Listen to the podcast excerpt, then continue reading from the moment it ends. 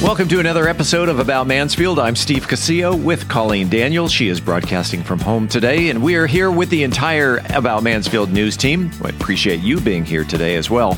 This is episode 34, and coming up on this episode, Mansfield news, sports, and weather for the upcoming week. And as always, we will conclude this episode with the trivia question of the week for a $25 gift card to Jake's Burgers and Beer. Let's take a look at this week's headlines. Superintendent to take medical leave of absence. This week, the COVID 19 epidemic appears to have resumed its decreasing trend in Mansfield. School offers help to students with learning differences like dyslexia, ADHD, and autism learn online. Major mixed use development project is coming soon. Mansfield woman transforms nighttime karate studio to daytime classroom. In sports, has Kennedy Brooks played his last down for the University of Oklahoma football team, we talked to an OU beat writer who will give us his thoughts. Got a crack problem with your mortar or your concrete?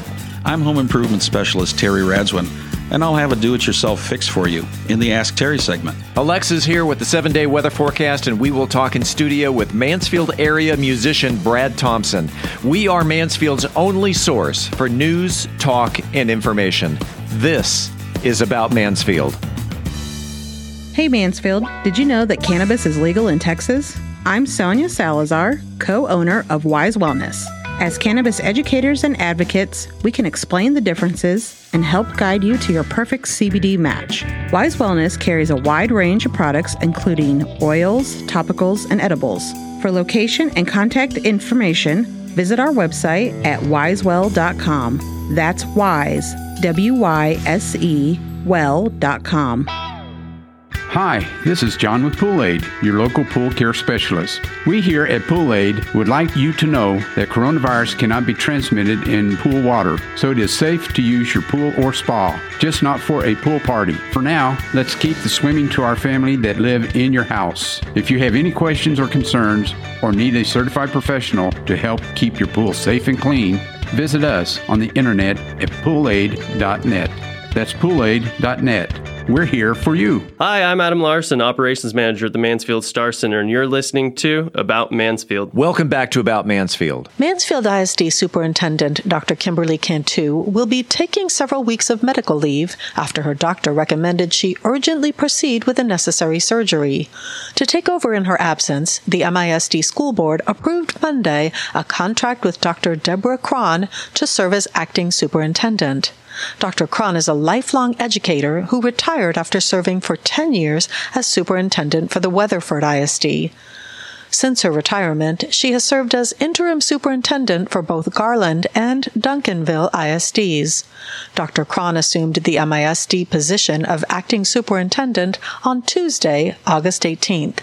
Dr. Cantu's recovery time could take up to six weeks, but it is hopeful that she will resume working before that time. The COVID 19 epidemic appears to be on the decline again in Mansfield. About Mansfield's roving science reporter Dennis Webb has the story. Thanks, Steve. Spread of the virus appears to be on a decline this past week after reaching new heights the week before. One reminder, as a city in Tarrant County, we are all still under County Judge Glenn Whitley's executive order declaring a local public health disaster for the county until August 31st. We have not beaten the virus yet. On Monday, August 17th, Tarrant County reported 869 Mansfieldians as having tested positive. 661 are estimated to have recovered, and 18 citizens have died since the start. Of the 869 total cases, we had 94 new cases this past week, down from the previous week's record high, but still a lot of cases. We had one new COVID 19 death in Mansfield this past week, a number typical of most weeks since May, and down from the previous week's record high for the city since the start. On Monday, the county estimated there are 208 active cases in Mansfield, that is, 208 fellow citizens who could pass the virus to another citizen if they aren't quarantining. This is down a good bit from the previous week's 262 active cases. As our overall weekly numbers are still large, it is likely that, that there are more than 208 people actively carrying the virus, and you do not want to meet them without both of you wearing a mask. We had four new cases in the part of Mansfield that is in Johnson County, and one new case in the small part of Mansfield that is in Ellis County. This decline is a really good sign that our behavior is putting the brakes on the spread of the virus with the simple actions, and it's working, and we have to keep it up to get these numbers down near zero. In the words of our state and county leaders, when you're out and about, keep your distance from other people, wear a mask, wash your hands, avoid crowds, and if you're old or sick, stay home as much as you can. It is not time to let down our protective measures. You may have heard that the state of Texas amended the case counts for many counties as some tests by at least one of the national lab companies had not been properly reported in the past. It made the case numbers jump over the weekend. For instance, on Saturday, Tarrant County reported 1,443 new cases, the highest number the county has ever seen, and Mansfield also saw an unusually high number of daily new cases, 30, some of it probably from those newly discovered cases from previous weeks. Officials reported that it was a computer error. This is frustrating as it means our understanding of trends will be confused for a while. We can take some comfort in the fact that even with this addition of old cases, Mansfield numbers declined for the week. Unfortunately, it also means we feel less confident of the trend analysis over the last few weeks as it was missing a bunch of actual cases in the county and probably Mansfield. Everybody involved hates that this happened. And it may be tempting to throw our hands up and say, they can't get their act together, so why pay any attention? As a retired aerospace engineer and engineering manager, this reporting mistake feels very familiar. There is no such thing as a perfect numerical measurement of anything important. The more equipment, people, and organizations involved with it, the greater the likelihood an error has crept in. Whether it is the temperature of a rocket fuel tank, the count of open engineering problems with a spacecraft, cost reporting, or the number of active COVID cases in Mansfield. Also, new reporting systems usually have errors, and this reporting system is really new, unprecedented, and still evolving, though it appears to me that they're trying to get it right. When using a numerical value to make any decision, you try to get it from as close to the source, fewer intermediaries who can introduce errors, and understand a little bit about how that number gets to you. This is why I use numbers from Tarrant County, not the news or the third party aggregators of the data, in my weekly report to you. The term computer error makes you think it was nobody's mistake, a completely misleading term, one we avoided in my career. People made the software and they interact with it daily to produce daily reports, and it appears a lot of human effort is going on to keep it working. While the official story is computer error, I expect County Judge Whitley had a tough chat with his staff that makes this report.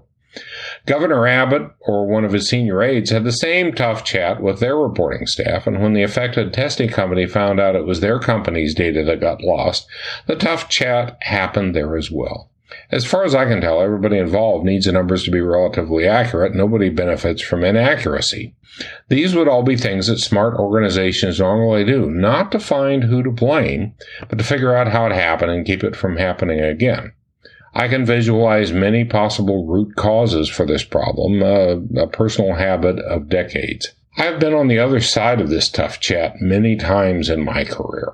Maybe some of you have as well. I don't envy the decisions our elected public officials and public health professionals have to face in this situation. From watching the daily data, at least what I see, if anybody is manipulating the data to make the epidemic appear worse or better than it actually is, they are doing a terrible job of manipulation. Reporting from the science desk at About Mansfield, I'm Dennis Webb. One area school offers help to students with learning differences such as dyslexia, ADHD, and autism with online learning. About Mansfield's Stacy Main files this report. Key School is a private school specializing in educating students with learning differences such as dyslexia. It is part of the Key Center for Learning Differences. Chad Meeks, assistant director of the Key School, is here to talk about some of the ups and downs his students are facing with online learning and offer some advice to parents parents who are struggling to meet their children's needs at home. Mr. Meeks, can you tell me a little bit about what the Key Center for Learning Differences does? The Key Center for Learning Differences um, has three programs. Um, Our mission at the center is to partner with educators, families, and students to provide resources needed to create a more informed community regarding learning differences. Um, it's part of the Key Center for Learning Differences is Key School, which has been around um, and serving Tarrant County since 1966. What do you see there? What is the Key School? What do we do there? The school's beginning um, in 1966 then from Dr. John Richardson and Scottish Rite Children's Hospital, and um, now we provide services for many of the special needs and pediatric medical communities in uh, Dallas Fort Worth through effectively addressing learning differences.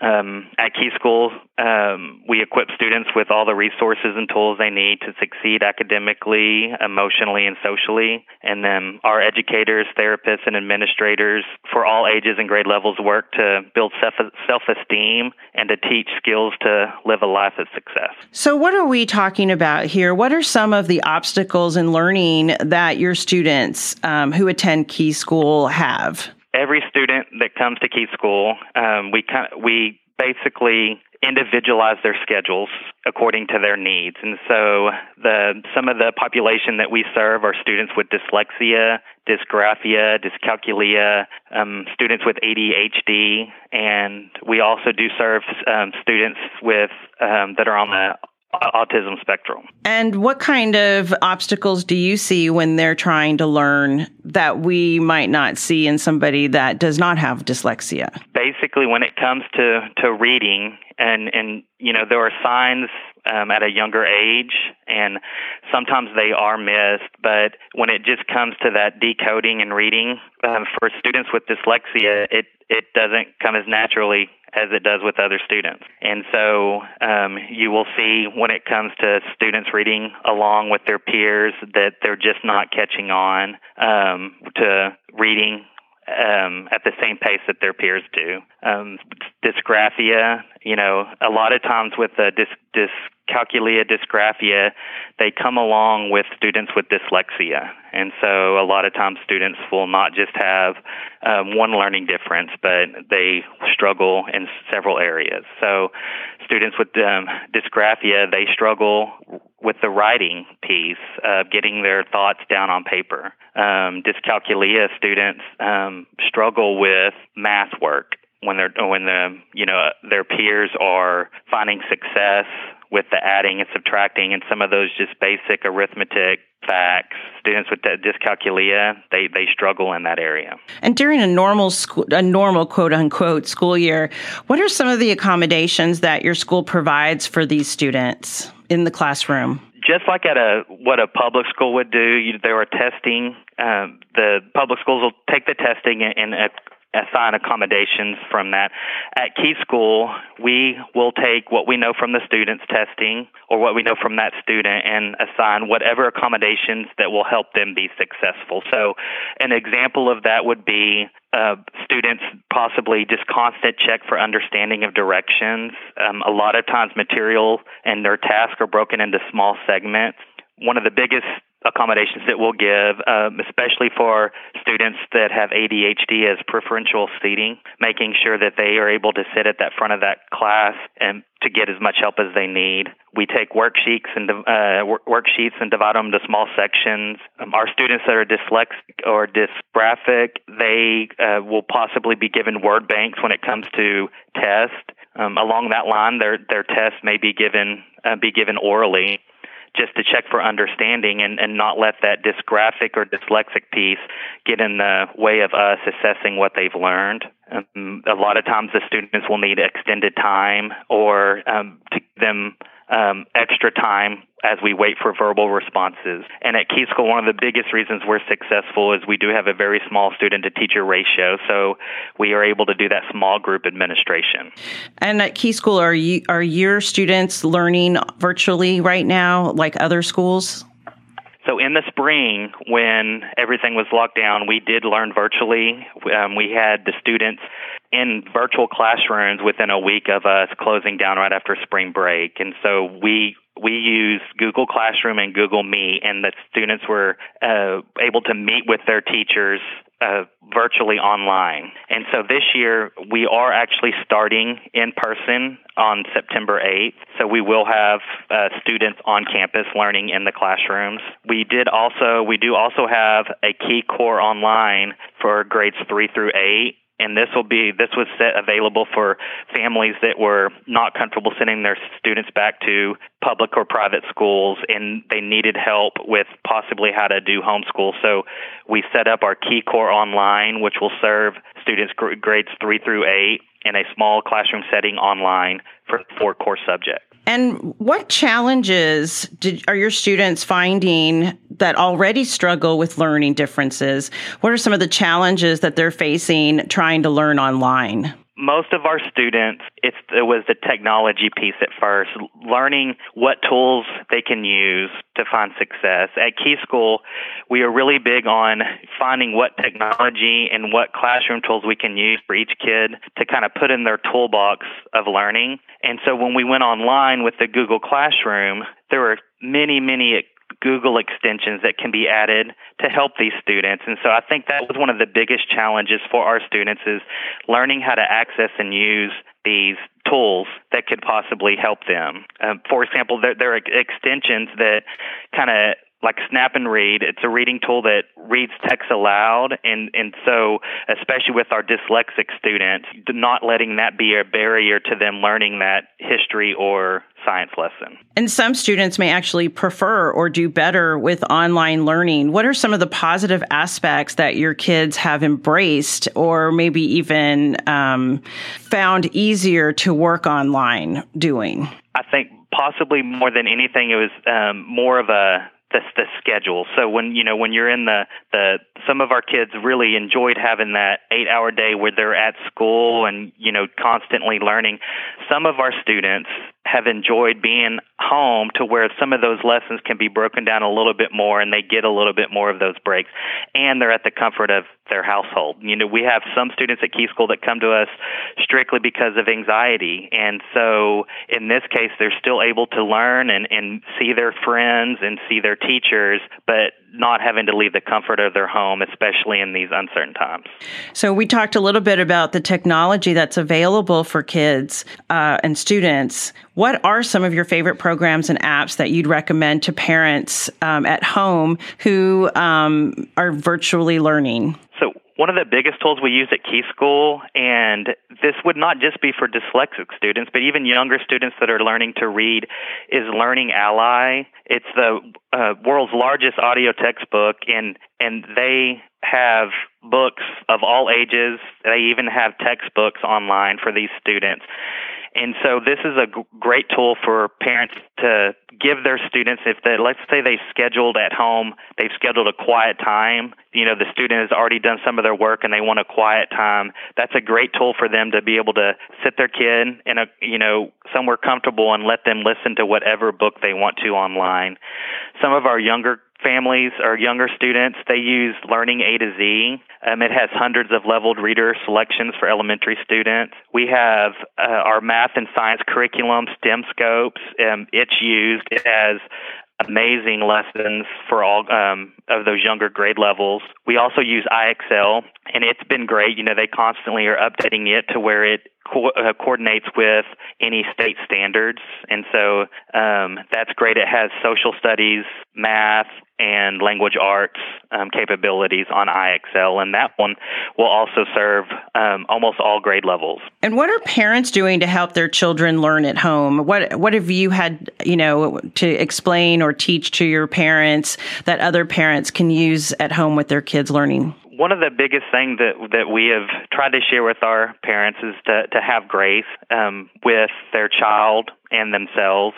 You know, it's especially as we are all learning, and when they're at home, these these parents are seeing and having to learn how their their child learns. You know, teachers, that's what we do. We we we learn to learn each child and what really helps that child learn. And so I think that's the biggest advice we have to the families is give yourself grace, have patience, and, and know that it's not to, there's always, be flexible, I guess is what I'm trying to say. Be flexible with how your child is learning, be flexible with the schedule. You, you know, that um, don't try to replicate specifically what may be happening um, at a public school. Be flexible in your own schedule with your child. What accommodations are just too difficult for a school to provide to a student virtually?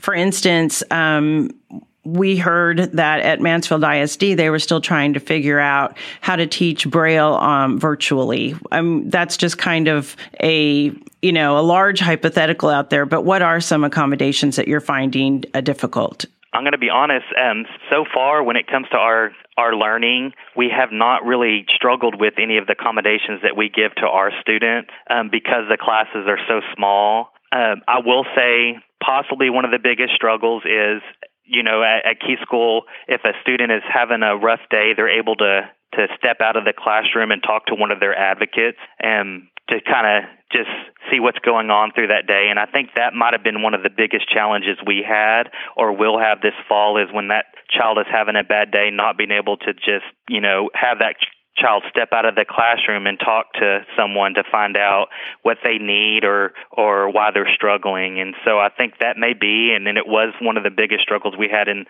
in the spring um, just being able to meet with that child. And then so it was just finding ways around that. So I would call the parent and schedule a a private Google meet with that child to just like I would if they were stepping out of the classroom to be able to talk them through um, why they're having a rough day and how I can help them. And we talked a little bit about um, what parents can do to help their children. Where are some of the free resources and advocacy that parents can get for their kids? I think a great launching point would be for them to go to um, our website, the Key Center for Learning Differences, or kcld.org. And when they go to this website, they will see that there are several places that they can go to look. You know, it has more information about Key School, but they can also navigate that website to find some of the free resources that we've put on our website and that has certain links and other information that they could follow that may help with their certain child's learning differences. I was speaking with Chad Meeks, Assistant Director of Key School. Again, to access free resources, visit the Key Center for Learning Differences website at kcld org. Reporting for About Mansfield, I'm Stacy Main. Construction crews have been prepping for Mansfield's latest mixed-use project. The 77 acre development project is titled Watson Branch, which will be constructed at FM 157 at Mauser Way. Plans reportedly call for 10,000 square feet of retail and restaurant space, 250 single family homes, an older adult apartment community, and a 10 acre public park. Road improvements have already begun on FM 157 between Mauser Way and Debbie Lane. The Watson Branch project received final zoning approval back in September 2019 with a 5 to 2 vote from the City Council. Councilman Terry Moore and Mike Lehman voted against the project. Many longtime Mansfield residents know about karate legend Troy Dorsey and his martial arts classes that run after school and into the evening hours. One Mansfield woman saw the opportunity with Dorsey's empty studio during the daytime hours and transformed it into a virtual learning classroom.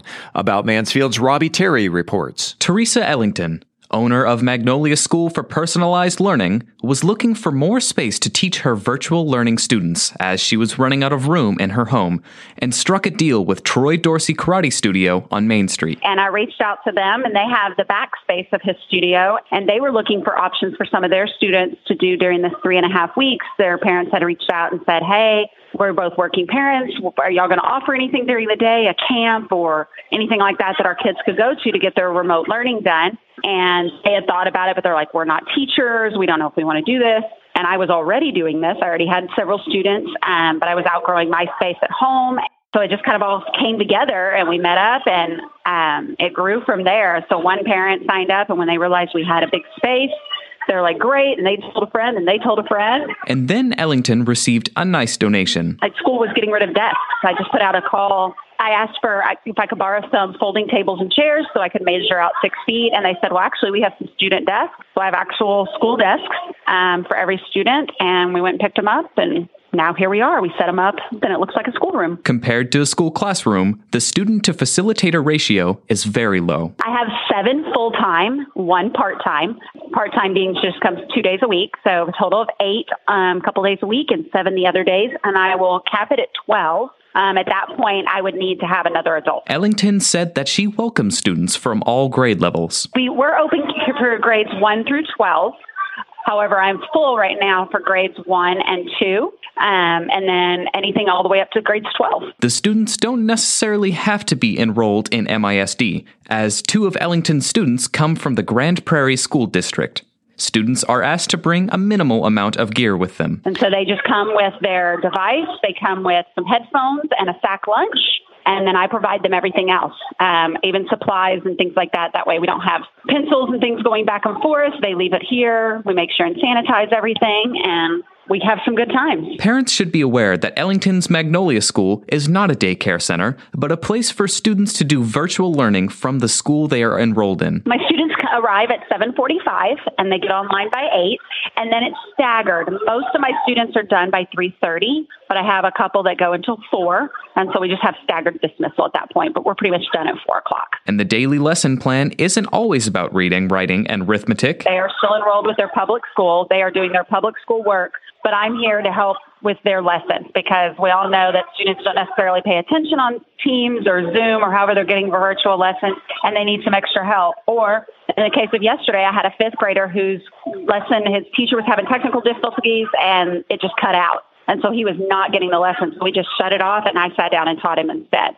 Um, this is my 15th year in education. I have a master's degree. I'm also a Google trainer, so I provide the tech support, which is a lot of the troubles and the woes of a lot of parents right now is making sure they're online. Um, and they're able to get what they need. Ellington assures parents that if virtual learning extends past Labor Day, the Magnolia School will still be available. Basically, we'll be here as long as we're needed. While a lot of these kids are here for the first three and a half weeks and we'll go in person as the plan after Labor Day, if we're needed after, we'll be here. Teresa Ellington can be reached by phone or text at 469 224 7298. We will have a link to her website and Facebook page on our website, aboutmansfield.com, on the links page. Reporting for About Mansfield, I'm Robbie Terry. Thank you, Robbie. It's a bittersweet in the About Mansfield newsroom today as our intern, Robbie Terry, who's been with us since March, is leaving us to attend the University of North Texas to study broadcasting. Robbie also handles the editing, the mixing, the mastering of the About Mansfield podcast. Our loss is definitely UNT's gain. Go Mean Green. Let's check sports. Here's Tommy Cummings. Kennedy Brooks might have played his last down for the University of Oklahoma football team. Kennedy was a standout running back for the Mansfield Tigers a few years ago. You probably remember him. But Kennedy took the OU coaches by surprise this past Sunday when he reportedly told them he was opting out of the 2020 season. Kennedy is a redshirt junior and he's rushed for over 2,000 yards his first two seasons. And it's not clear at this point what Kennedy's plans are.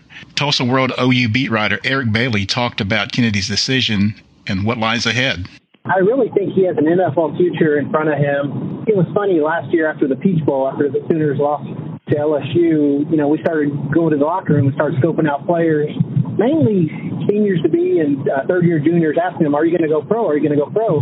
And Kennedy was one of those guys who was non-committal right after the game, but then just a couple of days later, he announced that he was going to stay at Oklahoma, and uh, he had a great season last year. I mean, he, you know, he's a 2,000-yard rusher through two years, and a lot of talent. And I know a lot of people were looking forward to seeing him play his junior season at Oklahoma, but he's a young man who I think can make money in the NFL, and I think that's kind of spurred his decision to go pro or to, to uh, opt out this season. A couple things came into play. If you look across the country, uh, uh, around the college football world, a lot of players are starting to opt out. I mean, not a not a ton of players, but players that some of them have NFL futures, and I really think in Kennedy's case, this may be the best decision for him personally because you really don't know what kind of season Oklahoma is going to have. Are they going to have a 10 game season? Are they going to have a five game season? Or even just a two game season? You just don't know. And, you know, it's just a risk thing. Why risk maybe your future on getting injured for a two game season when you have, you know, maybe an NFL season coming up in 2021. So I think that played part of it. And another thing, too, is Oklahoma's had three players go down with injuries in fall camp. After in the first week of fall camp, they had three players go down. And I think when that's happening around you, it really makes you step back and, and uh, put a little perspective in what your decision will be. Personally, I think it's probably the right decision. But you know, we all this would this would have been his fourth year inside the program. He redshirted his first year, and I think he's built a lot of friendships on that team. And there were a lot of expectations for him, especially being the lead running back. Uh, Oklahoma's going to be without Rhamondre Stevenson, a senior uh, who was suspended for the first half of the season coming up, and then also Trey Sermon, the other starting uh, running back or the other running back that had some starts. He uh, transferred to Ohio State. So Kennedy, this is going to be Kennedy's year, and I think that might have been the tough part. But once again, I think it's just one of those things you weigh your future versus what could happen this year, and I think you got to look out for yourself first. Well, thank you very much, Eric. Sounds good. Thanks, Tommy. The countdown continues for high school football for MISD teams. They start fall workouts on September 7th. That's the date set aside for 5A and 6A schools. If things go as hoped, all Mansfield ISD teams will start their season September 24th through the 26th. Next Monday is the first day of team practice for kids playing in the Mansfield Pee Wee Football Association. Practices start at 6 to 8 p.m. on Mondays, Thursdays, and Fridays out at Clayton Chandler Park on North Walnut Creek. The threat of COVID 19 has prompted a few changes. Players, coaches, and volunteers will get temperature checks, and anyone with a temperature over 100 degrees will be asked to leave. And the Mansfield Activity Center's i9 sports program is having Boys and Girls Basketball League starting September 9th. Want to see some competitive adult league softball? Big League Dreams is now open and will host the 14th annual Lone Star Classic USSSA men's C, D, and E teams August 21st through 23rd. That's it for sports in Mansfield. If you have any sports news, let us know. Reporting for About Mansfield, I'm Tommy Cummings. It's time right now for the Ask Terry Do It Yourself Home Improvement feature. Terry Radzwin is our resident home improvement specialist and answers your questions about the place that you call home. Terry? Our question today comes from Steve, and he writes I really like your feature, and your voice is really calming. As part of my backyard grill, I had a custom limestone table installed. It came in two pieces with about an inch of mortar running down the middle. After enduring 15 years of brutal Texas weather, the mortar is cracked, leaving a one inch gap between the limestone pieces. How do I regrout the mortar without it falling through, as there's no way to get underneath it? Thanks for the question, Steve, and for the compliments. You have no idea how many ex girlfriends I put to sleep with that voice over the years. Maybe that's why I'm single now. Yours is a timely topic as you have a common problem that occurs on both horizontal and vertical surfaces, and more frequently when we get soil movement during dry spells in the summer. I'm glad you sent a photo to help me visualize what you're describing. The issue that Steve's having is really that because there's no access to the joint from below the stone, there's no way of knowing where the replacement mortar is going. You could just keep stuffing and stuffing the gap, wasting a lot of material and time.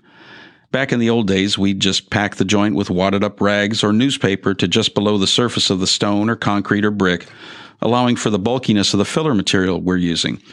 If you're using a flexible caulk like product on a narrow gap, you'd push the filler to about a quarter to three eighths of an inch below the surface because you don't need as much of that material to seal the gap. In Steve's case, it's a wider gap, so we're going to leave the stuffing a bit further below the surface maybe three quarters to one inch, so we can get enough product in the channel to do the job. The problem with rags and newspaper was that they'd rot out over time, leaving the filler material to fall back through and requiring the job to be done again. Today, the process is about the same, but the products we use are different. To do Steve's project, I'd use a product called Backer Rod, which is a flexible material shaped like a wooden dowel rod that's made of a closed cell foam similar to a swimming pool noodle. It comes in diameter starting at 3 eighths of an inch up to about an inch and a half. You can usually find it near the weather stripping products or the masonry repair products at your hardware store or home improvement retailer. He could also use the spray foam insulation that comes in an aerosol can, but that literally can create a sticky situation for a couple of reasons. One, you've got to make sure that the foam sticks to the side of the material at the joint, or else it'll just fall down the hole. Secondly, and tied to the first, the foam swells up big time when it comes out of the can. It's very sticky in nature and is very difficult to clean off the material you're sealing and your hands. On limestone, it could leave a stain or bits of the foam stuck in the pores of the stone itself. That's a product I'm more likely to use on a vertical surface, as I did myself recently when filling a caulk joint alongside my garage door, which had widened due to the settling of the house. The joint was tapered in nature, so backer rod, which has a consistent diameter, wasn't a good solution. I allowed the foam to cure, cut the excess off with a utility knife, and cleaned up the residue with a wire brush. A regular application of caulk over the foam, and voila, the job was done, ready for paint. For Steve, an inexpensive roll of backer rod and some white brick mortar or sanded grout will be the answer. Thanks for the question, Steve, and thanks to those of you who've emailed questions as well. You've sent in some good ones already, and we'll get to those in the weeks ahead. For the rest of you, please keep the emails coming. There is no me without you. Reporting for About Mansfield, I'm Home Improvement Specialist Terry Radswin. If you have a home improvement question, you can send an email to askterry at aboutmansfield.com. Again, that is askterry, T E R R Y, at aboutmansfield.com. Terry will tackle another home improvement question next week. Friday is National Spumoni Day. Let's see if the weather's going to cooperate for a scoop of ice cream. Alexa? In Mansfield for the next seven days. Tuesday, 97 degrees Fahrenheit and lots of sun. Wednesday, 95 degrees and partly sunny weather. Thursday, 94 degrees and lots of sun. Friday, 97 degrees and partly sunny weather. Saturday, 98 degrees and mostly sunny weather. Sunday, 99 degrees and mostly sunny weather. Monday, 99 degrees and mostly sunny weather. Perfect weather to enjoy a scoop of Spumoni ice cream. The Tarrant Regional Water District states that your lawn could use a half inch of water from your sprinklers this week. After a very hot week, a late Sunday rain couldn't come at a better time. Many lawns still need help with sprinklers this week, while others may be good without. Be sure to check your soil moisture toward the end of the week and add a quarter inch if needed. To see a map of watering recommendations for North Texas, log on to waterisawesome.com. That's a look at news and weather. If you have a news tip that you would like us to follow up on, send us an email to news at aboutmansfield.com. Again, that is news at aboutmansfield.com. Just a reminder to follow this podcast so you will be automatically notified when a new episode is released. The easiest way is to log on to our website at aboutmansfield.com and enter your email address under the Follow Podcast by Email heading on the homepage. And if you own an Amazon device, listening is as easy as saying, Alexa, play the About Mansfield podcast. Coming up after the break, we will switch from news to talk, and we will talk in studio with Mansfield area musician Brad Thompson. Stay with us. I'm Steve Casillo with Colleen Daniel and the entire news team, and this is About Mansfield. It has literally carved the landscape of the planet itself. Yet beyond its beauty and its grace, it is essential to life itself. Water, it's awesome. Enjoy it. Just don't waste it.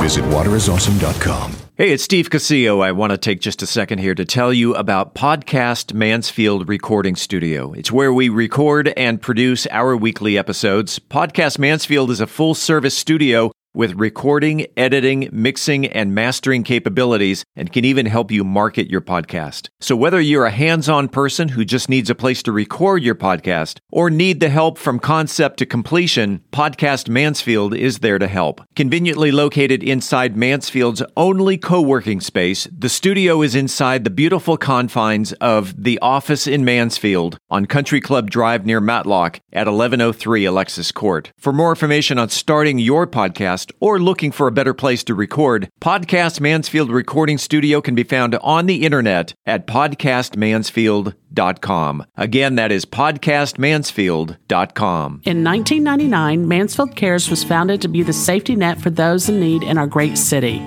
Mansfield Cares built the first free medical dental eye clinic and the warehouse that is home to the only food bank in Mansfield. Our city's seven food pantries, Feed the Kids program, Back to School Bash, and college scholarships have all benefited from Mansfield Cares.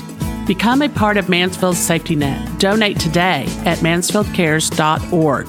That's mansfieldcares.org. Welcome back to another segment of About Mansfield. I'm Steve Casillo, making the switch from news to talk. And in the studio today, he doesn't live in Mansfield, which most of my guests do, but he has some strong connections to Mansfield as he is a musician who plays not only around Arlington and Fort Worth, but uh, I see him perform regularly at Market Street in Mansfield. He's also uh, done quite a bit downtown as well. In fact, the first time I saw Brad Thompson play was in a bridal shop. yes. Brad Thompson, welcome to About Mansfield. Thank you, Steve. Do you remember that gig inside the bridal shop you were playing on the runway? I was on the runway. Yeah, yeah. And uh, that was part of a part of a festival downtown called Hot Beats and Cold Brews in in Mansfield, Okay. and you wound up in the back room of a bridal shop. You actually had to go through the store. You have all these displays of of uh, wedding dresses and prom dresses, and then you go into the back room, which is. Uh, an even larger room than than the office, so the the front part, and then they've they've got this runway, and it's like that's Brad Thompson. They're on the runway. with mirrors. Yes, with mirrors around us and giant expensive dresses everywhere. Was that the most bizarre place you've ever performed a gig? Uh, uh, it's. I mean, it's one of them. There's. That's a long list, to be honest. but, but yeah, it was cool. It was very intimate. Yeah, it was. It was. Uh, I had a percussionist with me too. I think. Yes, you did. And you ran sound for us. Well, I you provided sound. I wasn't going to mention that, but you were playing through my sound system. Yes. Yes. That was one of the first times that I played through the crazy Bose, uh, the giant tower with the, stick. subwoofer Yep. thing, the stick, and uh, it worked. Which I still use. Yeah, it worked. Yeah, it's wonderful. Where'd you grow up? Born and raised in Grand Prairie, Texas. So you're a North Texas boy. yeah, never really left. Where'd you go to school? Then, like high school or Yeah, so college? let's or- go high school. Oh, let's go high school. I am a private school kid. Okay. So by high school, we went uh, in. Uh, it was Oak Cliff, Texas. Yeah. and it was Bishop Dunne, the home of the Falcons.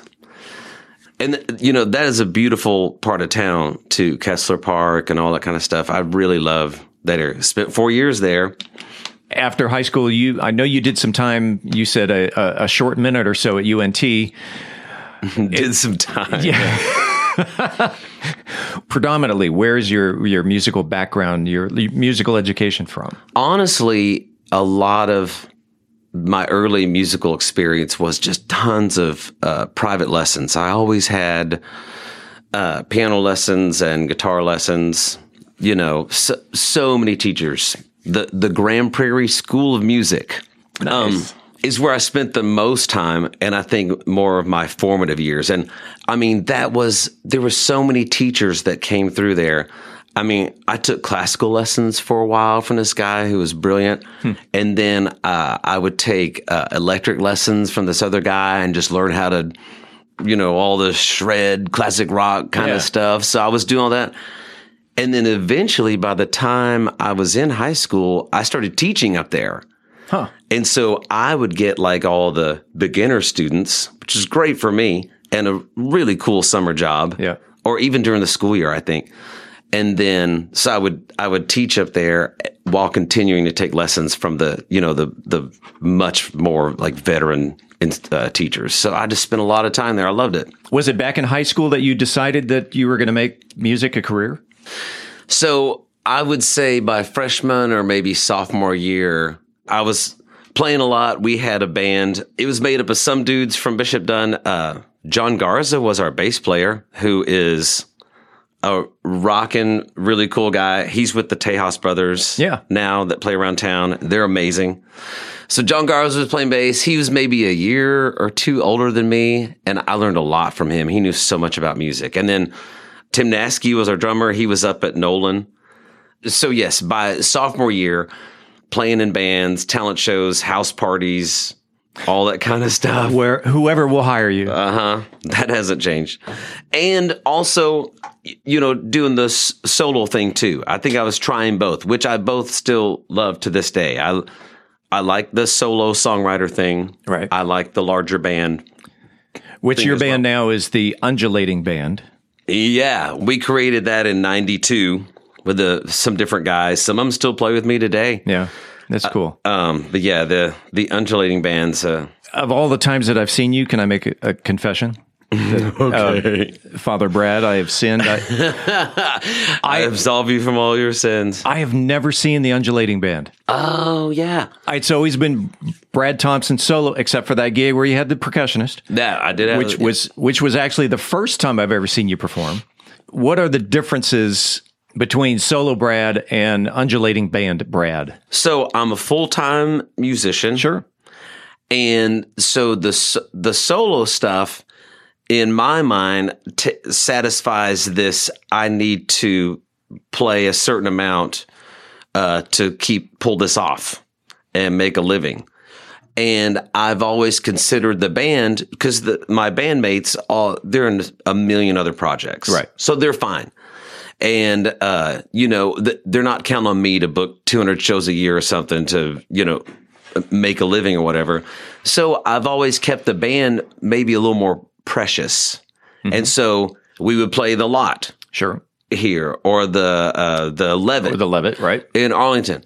Or uh bef- before the COVID thing struck, it, it was a lot of private functions. This uh the the we, we we've done a lot of uh like fundraiser stuff. You can get aligned with all these different groups, either local or national groups, and uh, and so the the giant fundraisers are a lot of fun. We'll play at the like the Fort Worth Zoo has that thing called the Reserve, which is amazing. It's outdoors, it's super nice. So and maybe like a corporate event or something. I was going to say that. corporate conventions will will bring you in, uh, and you wind up playing in a hotel ballroom or something like that. Those are cool too. I like and them. they pay well. Yeah. The the corporate gigs, they usually just treat you well all around. Oh, sure. I've I've found the corporate people that I've worked for, like they're hiring music all the time. So eh, when you talk to them, they already know the whole deal, like the the what it's going to entail production wise and all this stuff. There's no surprises. So that that part is super great. You know, they've already booked a hundred people or fifty people this year, so that that's always a lot of fun. You go in and there's no surprises. They're taking care of you. You're getting uh, fed and oh, so yeah. The, the corporate stuff is I I get it why it's so appealing. It's it's usually done really well. You formed the band in 1992, the Undulating Band. Uh, Brad Thompson is our guest. Uh, did you ever take the band on tour? We did in in our younger days. in our younger days. Tell me a story from the road. Okay. What what we would generally do, what our touring was from 1992 to about 1999. So about 7 years there. This is before internet, Facebook, computers, cell phones, all that stuff that would really be great to tour with. Right. so but when you don't know any better, it's kind of like a black and white TV. You're like, this is awesome until someone shows you a color TV and you're like, what? So, so the, the touring we would do, I was just, oh, just sitting at home mailing stuff out, like mailing cassette tapes and all this printed stuff and everything. And I'd find, I'd find connections, sort of hubs, like on the West Coast, we knew a guy in San Francisco that could help us find clubs because I didn't know anything out there. Right. And he could pretty much run us through the West Coast. We'd start uh, as as far north as we'd go north of San Francisco, like Chico and these kind of beautiful, beautiful towns. Eureka. Yeah, just these, and there'd be college towns or something, and he'd he'd run us. He he would pretty much give us the go ahead and refer us to his friend or whatever agent handled this area or whatever or city, and I would take it from there. Yeah. So we'd start a run at Northern California and take it all the way to Fresno, Santa Barbara, blah blah blah, down to L.A. and finish in San Diego. Your, I guess, your hometown. My, your home, base. my hometown. And that was San Diego was kind of that was always like the last we bought a van from a guy.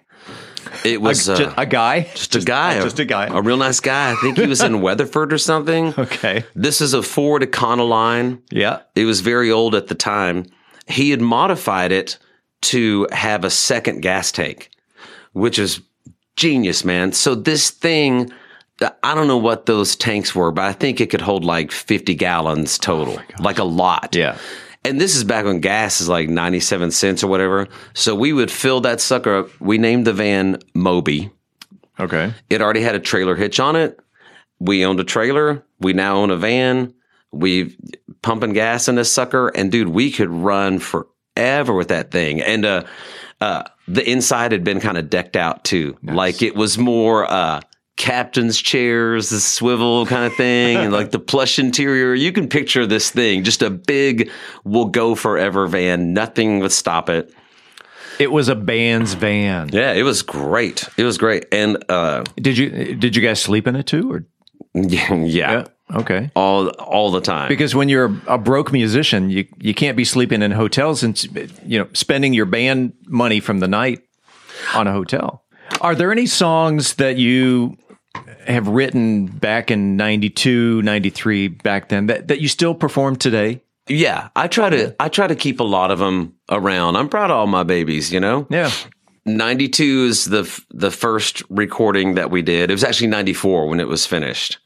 Yeah, I still play stuff from that recording. Absolutely. So there aren't songs that you you you've gotten tired of playing uh, that you you're actually pulling from the original catalog and and and are you still some, writing songs today? Yeah. Yeah. I had a little writing spurt last year. Got excited about making another recording. And so and then like uh, finished finished writing them in October and then started demoing them at the house, which was a lot of fun. And then in February this year, re- made another record. We're waiting for those CDs right now to come back. Whether it's a cover or an original, what what's your favorite song to perform? One of my most favorite songs to perform is one I wrote called uh, "One Great Sound." I like it. It's it's a little more like a loose kind of creative song than than a, like a structured one. I do a little capo stunt where I capo the bottom four. Yeah. Drop D, and then throughout the song I play on either side of the capo. Nice. Because since it's the top two strings aren't covered, mm-hmm. I can do a little bass line and have the the capoed part just kind of fill out, and then I go on the other side of the capo and do some higher stuff during the sort of solo section. So I do love playing that one. That's fun, and that's an old song. Here's Brad Thompson performing One Great Sound on About Mansfield.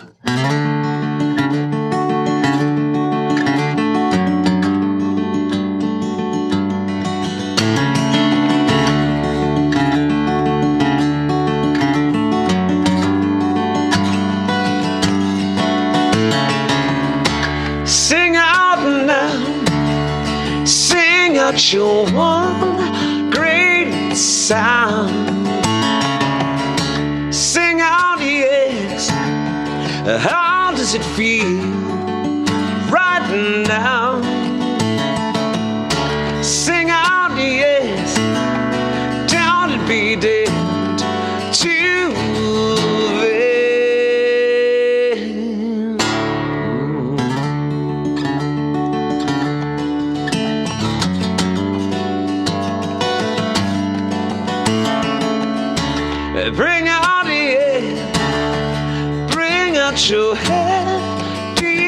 Smile. Bring out the old, if it's not worth the while. Bring out the yes, in the shape of the sea. Go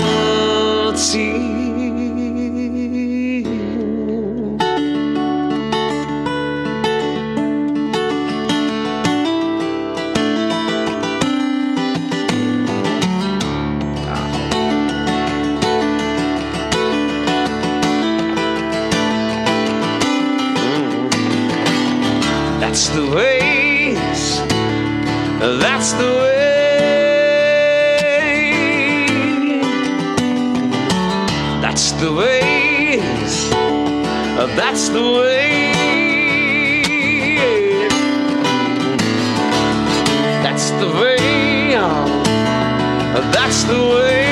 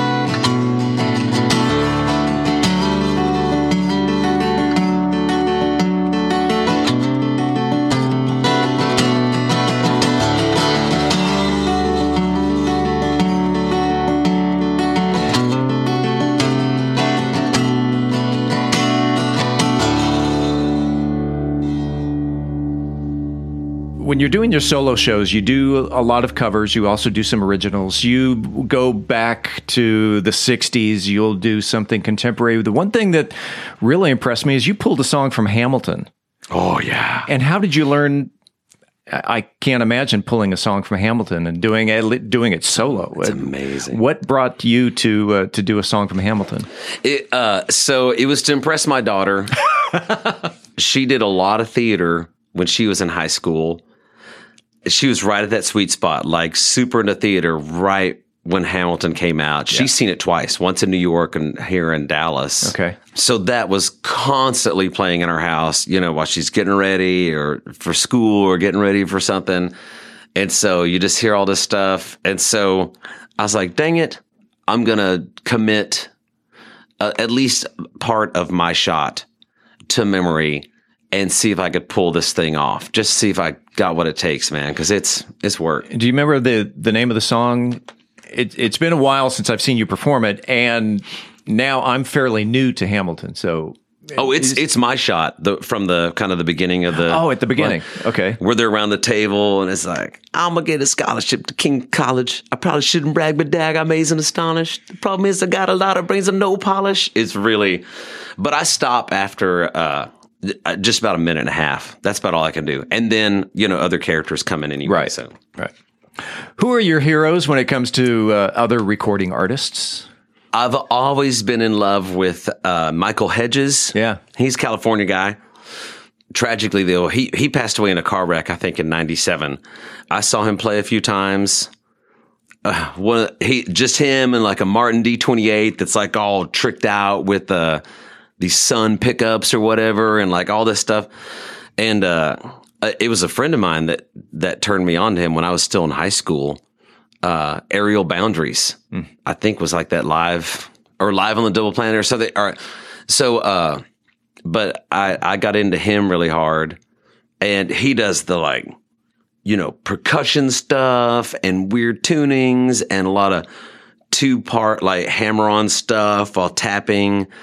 Then he brings out the harp guitar. Sure. And does all this stuff but he's one of my big heroes and he sings yeah he sings really great too even though a lot of it's instrumental stuff Have you then adapted some of that? Because I know you're very percussive with your guitar. my goal was i think his his style just seeped into my brain after listening to it for so long but i've never attempted to like learn one of his songs and i see a lot of people that that can and do it really well so yeah, I think it's just sort of subconsciously soaked in, and so I I think percussively and little rhythmicy like pull offs and Yep. stuff, and he does the harmonics and all that. So it's it's in there.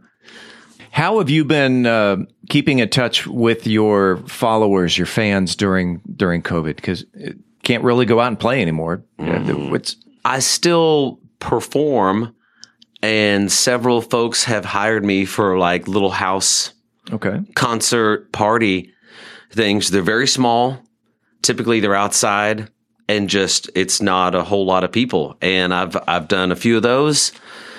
I've been called on to serenade people, uh, which has been kind of beautiful. This is when uh, uh, maybe families are separated because of someone's high risk, and the other person is like in the medical field or something.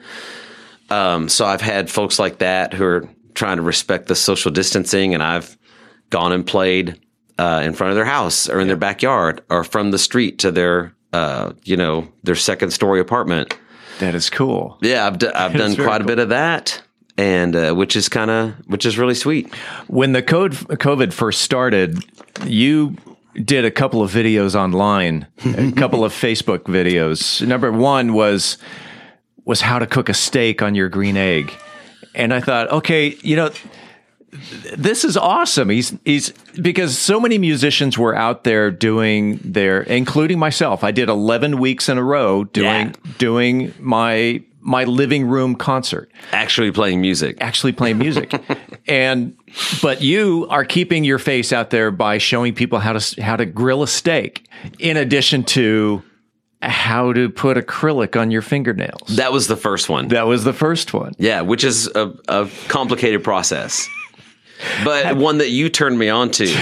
you you helped me refine that. I, you were your next level on that. I stole that from you. Let's get back to your live performances. What's the largest crowd you've ever performed in front of? Millions. Millions.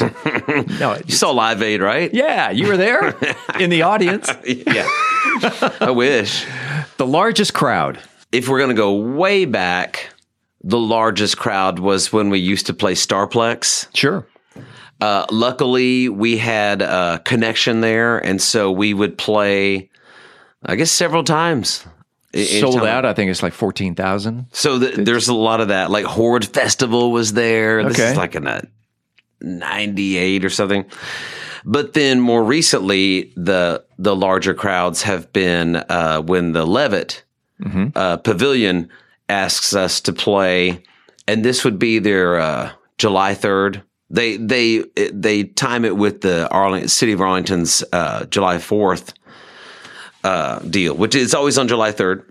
Right. The the fireworks and the fireworks and everything. So uh, you know that's not all our crowd. We're just lucky enough to be the band they picked to do that, which I appreciate and I fully understand. But we've done that, I think three three years in a row. Okay. Once as the opening group, and then we we became headliner. Do you still get nervous before a gig? Yeah. So this is what I thought about just recently. I have a friend that's a pilot, and my pilot friend is suggesting or saying that, generally speaking, all pilots are, are afraid of heights. Hmm. And that's kind of what draws you to being a pilot. There's always going to be some sort of adrenaline, whether you're flying commercially or little planes or whatever. And it led me to conclude I think performers, I, I'm willing to guess most performers have a fear of uh, the, the stage fright. A lot of a lot of performers are introverts. Yeah. And they get into that to get out of their shell. Yeah. And then the show's over and they get back in their shell. And here's what I suppose, like, or propose. I I think when other people that aren't performers say, "Man, I'd never do that. I'm scared of being on stage." I don't think they're as scared as we are. Like, we're more scared. Like, you have no idea. And until you're that more scared, you got to be that more scared to love it. But I I I'm just throwing it out there. I bet we're all we all have a, a, a level of stage fright that's pretty high, and so I do too. And I don't care for it really. It's it's scary. Oh yeah, that's in front of of a small crowd at the bridal shop for that thing, or the Levitt with six thousand people. It's it's all going to be uh, scary to me on some level, and I love that. What's next for Brad Thompson? Immediately, yeah, would be to eat because I haven't eaten today. And I, can- I can give you. A, there's a power bar right outside there. Oh man, I want to do that. But okay, so what's next for me? What is really? next? Because I know you, you said you recorded a CD, but it's not done. So I Yeah. would assume that's coming up. And I But- feel silly to say a CD's coming out. It kind of sounds like, what, old man? what are you gonna do with that? But so that that should be done. It's it's in the it's being manufactured right now. We're also making uh, vinyl. Nice of this thing to sound even older because it's but it's making a comeback. It's retro cool. Yeah. But the CDs and all that should be done. I'm thinking we're like a month or two away to actually release this. We haven't picked that date yet, but very soon. And then the new challenge here is how on earth to promote and sell a CD in the year 2020. Mm-hmm. There's no record stores anymore. Well, there are, but they're cool and there's like, you know, a handful. Um, and no one's really performing live yet. So a really funky time to try to release something. Uh, so that's that'll be the new challenge for the fall and the winter.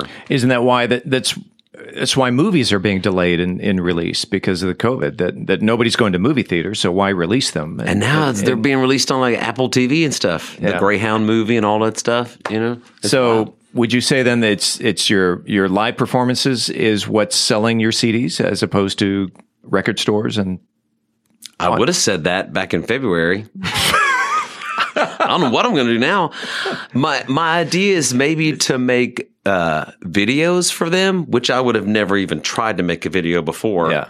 But I can kind of do it now. Do you want to give a shout out to your church because I, I see you every Sunday on on Facebook and I I know that, that your mega rock stars are playing Saturday nights and they're not going to church, but uh, you're greatly involved with your church, at least from what I've seen on Facebook and the the the amount of music that you're you're putting in. Are and, and number one, are you the music director of your church? And you're shaking your head, yes. And so, give a shout out to your church and And honestly, it's the only gig that that stayed uh, consistent this whole time. Yeah, it hasn't been canceled, and that's we haven't met in person since eight, mid-April. So uh, that's that they're kind of keeping me employed. Nice. Where everything else is getting rescheduled or completely canceled. So they're keeping me employed as, as part time, and uh, uh, they're also keeping me creative. So I'm very, uh, I'm very pre- uh, grateful for that.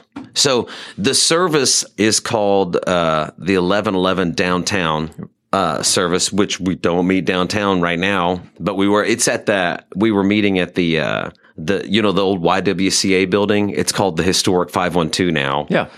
Um, uh, they they have like a the third floor is like a ballroom for like weddings and stuff. So we were meeting there, but the the service is part of the larger church, which is First United Methodist downtown Fort Worth. Okay, so that that's where it all comes from. Do you have any shout outs that you'd like to give? Um, who who's deserving of a shout out?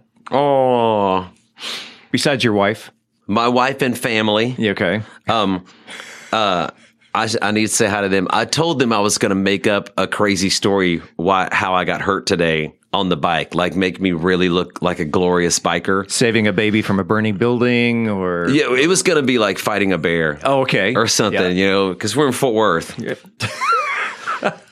So shout out. That's right. That's uh, so shout out to my wife Lisa, who's uh, been solid through this whole thing, and uh, our three boys. They all went riding today. It was Lincoln, Jake, and Case. We all get our cool bicycles, and then my daughter, like I said, Hannah, who's up at uh, North Texas right now, doing the school thing and working at Uncle Julio's. So there you go. What's your favorite ice cream? My favorite ice. Yes. What's your favorite ice cream? okay.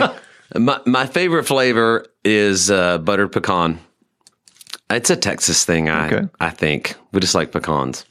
If So- someone wanted to find Brad Thompson, whether to book you for a gig, hallelujah, or just see you online, where can they find you? I think uh, bradthompson.com. Yeah. It's still the best stop. Uh, it'll send you to Facebook. It'll give you my email. It'll send you to Spotify if you just want to listen. Yeah, it's, so it's it's a good hub for everything. All right. Yeah. BradThompson.com. Yeah. It's time for the lightning round. Okay. Okay. Whatever comes to mind, that's the answer. Okay, great. All right. You ready? Okay. Sunrise or sunset? Ooh, sunrise. Mac or PC? Uh, Mac. Mini golf or real golf? totally mini golf. Never real golf. Paper or plastic? Oh, plastic. Solitaire or poker? Ooh, poker, yes. Horror films or comedies? A comedy. LA or New York? Ooh, New York always. Mountain or beach? Ooh, mountain. Star Trek or Star Wars? Star Wars, baby. Favorite ice cream? Butter pecan. Brad Thompson, bradthompson.com. That's B R A D T H O M P S O N, bradthompson.com. It has been a delight. You are actually one of my local heroes. I've never I've never told you that. And I'm not going to get all gushy on you. Appreciate you being on About Mansfield. Thank you, Steve. The lightning round was a lot of fun. There you go. We'll be right back.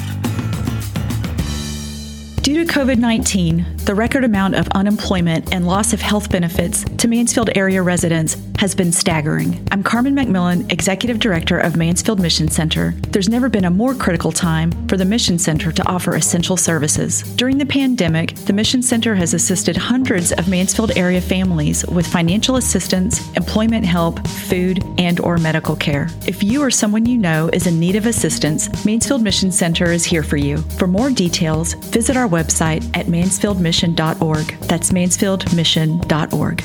Congratulations to Janet Valdez, who was the first person to email the correct answer to last week's trivia question. What year was the railroad trestle near North Street built? According to the Visit Mansfield website, the railroad trestle near North Street in Mansfield was built in 1885 and refurbished in 1906. Janet has won a $25 gift card to Jake's Burgers and Beer. It is time right now for the highly coveted, wildly popular trivia question of the week. The first person to email the correct answer to trivia at aboutmansfield.com will receive a $25 gift card to Jake's Burgers and Beer, a true Texas tradition of burgers and beer since 1985. Located on Broad Street next door to Newsom Stadium, you can find them on the internet at Jake's Burgers and Let's get to this week's question. Colleen? Well, Steve, we don't have to go very far back in time for this week's question. The Mansfield ISD Center for the Performing Arts is a multi purpose facility which includes a 5,500 seat performance hall, a large banquet area, and three computer labs. This week's question is What year did the Mansfield ISD Center for the Performing Arts open? Email your answer to trivia at aboutmansfield.com. Again, what year did the Mansfield ISD Center for the Performing Arts open? Good luck. And thanks to Brad and Kendra at Jake's for the gift card. Coming up next week on About Mansfield, it's our usual array of news, talk, and information, including an in studio interview with Mansfield entrepreneur Michelle Gooch. The show will be released on Wednesday, August 26th. Until then, don't forget to follow this podcast if you haven't already so you never miss an episode. It's free and it's easy. Just enter your email address on our website, aboutmansfield.com. We will never send you any spam. We promise. About Mansfield is recorded at Podcast Mansfield Recording Studio. Anchors Steve Casillo and Colleen Daniel. Reporters Stacy Main, Dennis Webb, and Robbie Terry. Home Improvement Feature Terry Radzwin. Sports Tommy Cummings. Post production, editing, mixing, and mastering for his final time, Robbie Terry. Have a great time at UNT. Thanks for listening. On behalf of the entire news team, I'm Steve Casillo, and this is About Mansfield.